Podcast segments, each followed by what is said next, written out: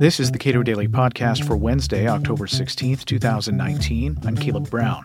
Turks and Kurds were not always enemies, and the Kurds, a common term used as the U.S. military departs northern Syria, are not a mere monolithic group of people. Cato's Mustafa Akyol comments. How long has anti US sentiment, this sort of conspiratorial thinking within Turkey with regard to the United States, how long has that been going on? And uh, what do you think caused it? It certainly has roots uh, in the earlier decades, but it was among the Marxist left or the Islamists. It just became more mainstream in the past several years, since 2015, I should say.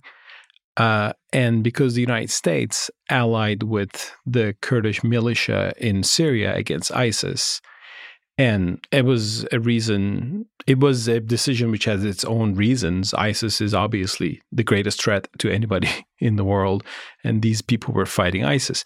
But from the Turkish point of view, these were the extensions of the PKK, which is Turkey's own Kurdish uh, separatist problem and terrorist group since 1984. So since then, Turkey has been boiling with this conspiracy theories that America has now become the supporter of the PKK. PKK is going to divide us, American imperialism, and all that. Uh, without understanding why this decision was exactly made, people just built conspiracy theories on top of that, and and it brought us, I think, to this point. So, when did Turks and Kurds get along? The Kurds and Turks got along during the Ottoman Empire, which was not a nationalist country. The Ottoman Empire, like the Habsburgs Empire, like many multi-ethnic, multi-religious empires, it was a mosaic.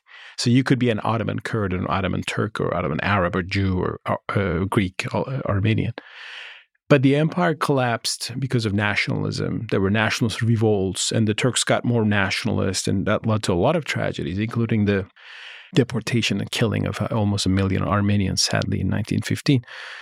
But then, when the Turkish Republic was announced in 1923, Kurds realized that, oh, we used to be in the Ottoman Empire and we used to be Kurds. Now, this is a Turkish state and they're calling us Turks as well. And, and we don't have a place in this. So you see Kurdish revolts from the beginning of the Tur- Turkish Republic against the central authority because Turkey wanted to assimilate them forcefully by banning their language and culture, and Kurds reacted to this, understandably. Um, but but in the meantime, Kurdish nationalism itself turned into a, a movement, and then it, culminated with Marxism, Leninism, and gave us what we call the PKK. PKK is a terrorist group, a guerrilla army fighting Turkey since 1984. And the war between the PKK and the Turkish security forces um, has left 50,000 at least casualties. People, I mean, soldiers and, and their own guerrilla, both sides, and civilians killed. So it is really a huge trauma for Turkey. And I've been among the people who are calling for a peaceful solution to the problem, including reforms for Kurdish rights and you know, let Kurdish language be free and freely spoken and used everywhere. Plus, the government should talk to the PKK and come to a peaceful solution. There was a chance for this actually until 2015. There were peace talks, but they collapsed.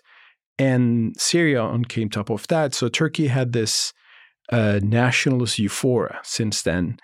And and I think that Turkey has reasonable concerns that you know if there's a PKK-istan on the other side of the border, you know that's a concern for this country.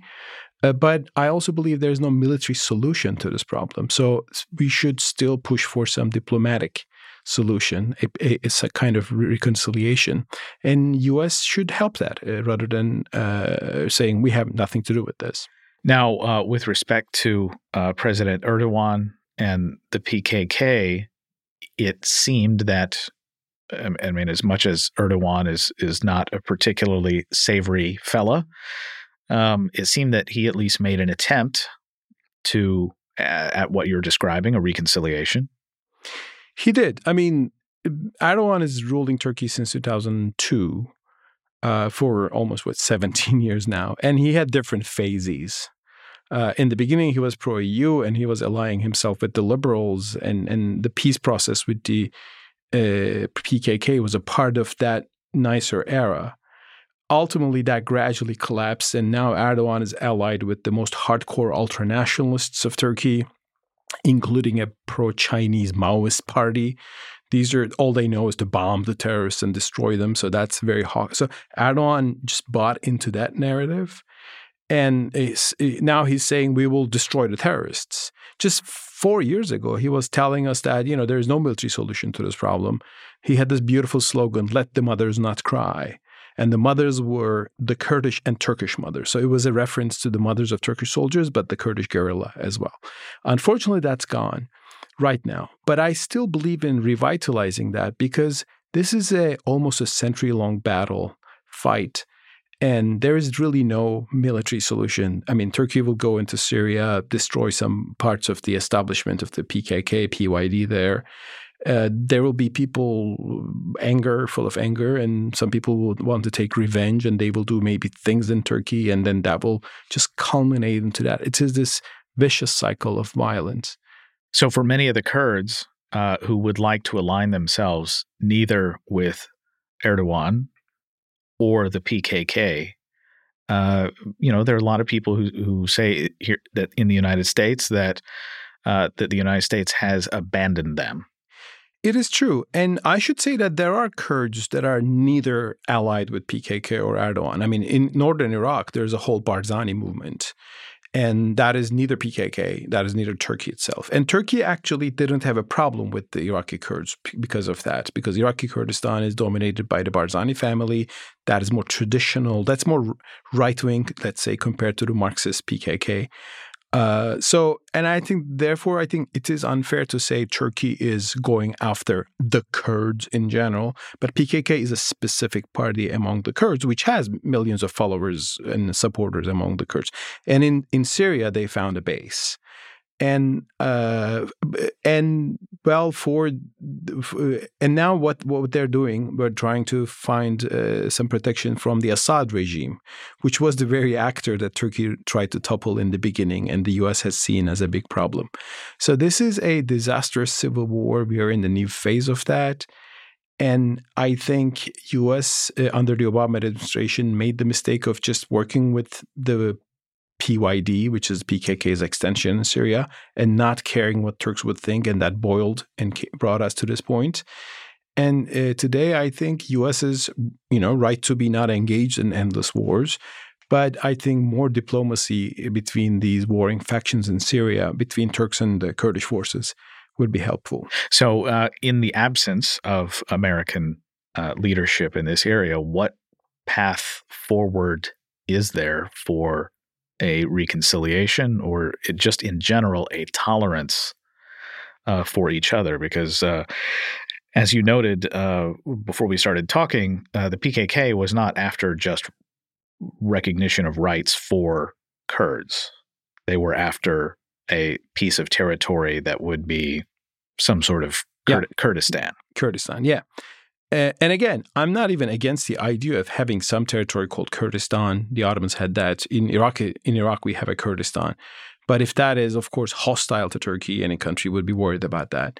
Now, uh, in the absence of a U.S. leadership, I think what will come and what is visible is Russian leadership. Uh, I think uh, Russia is actually winning now because Russia's biggest asset in Syria is, of course, the Assad regime. Now the Assad regime is uh, coming to the north of the country, which which wasn't controlling for a long time because PK, the, the PYD, the Kurds there, want their support against the Turkish incursion.